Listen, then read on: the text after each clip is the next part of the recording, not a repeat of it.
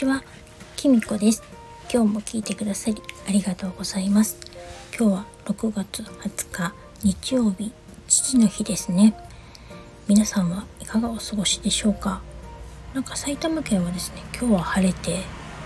ちょっともやんとしてきました。朝は割とね、北風が吹いて爽やかな感じだったんですけれどもね。で、父の日って何かお祝いしますか？あの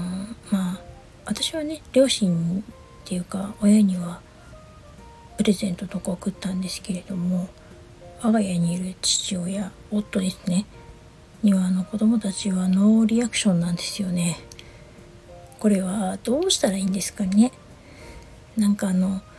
私にとってはね父親じゃないので夫は私がすることじゃないと思うんですけれどもなんか一人気を使っています。で今ねちょっと夫もお昼寝しているので2階にいるし息子も2階にいるのでその隙にと思ってちょっとこっそり撮ってるんですけれどもなんか娘はね前の日から友達のうちにお泊まりに行っちゃったりとかして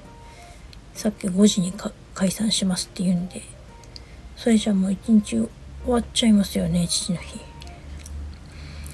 こんなやきもきしてる母親の気持ちって子供たちにどれだけ伝わってるんだろうって 思うんですがまあお父さんってちょっとそんな役回りですよね。本当に家族のために頑張って働いているにもかかわらずうざがられるっていうか感謝が微妙に薄いっていうかうちだけかもしれないですけれども。あのほんとちょっとなんかしてほしいなって私のためにもお願いしたいところです。私があの2015年から副業をやってきて一番変わったのはやっぱりあの夫が働いてくれるっていうことへの感謝ですね。あの私もパートで働いてますけれども私の収入ではとても子供たちとか家族を養うことはできないですし私がもし家計を全部預かっていたら私の収入だけでねだからとても副業とか学ぶことも実践することもできなかったと思うんですよね。あのまあだからこそいけないのかもしれないですけれどもあのこうやって副業やっていけるのも好きなことが学んだりできるのも夫が一生懸命働いてあの家族の生活を安定させてくださってくれているからこそもちろんまあ私のパート代も入ってますけどねそういうのだから自分が好きなことできるんだっていうことに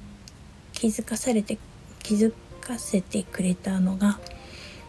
私が副業したことの成果の一つじゃないかなって思っています。だから最近思うのがじゃあこれからどうしたらいいのかなってことですね最近よく本当に自分の必要なことって何なのかなこれからどうしたらいいのかなってことを考えていて何でもあの先生術的にはですね明日の夏至から春分までの間はピンときたことをやりたいと思うことを信じてどこまでやれるかというシーズンだそうです。社会的にいろいろ動くらしくてその中で自分がどれだけやりたいと思っていることを見えないけど行きたいところまで行けるかということが大事になってくるそうです。まだちょっと私も意味がよくわからないんですけれども金曜日からピンと思ってやり始めたこのチャンネルをできれば続けていけるようにちょっとやってみたいなと思います。よかったらまた聞いてくださいね。それでは今日はこの辺で。最後までお聴きいただきありがとうございました。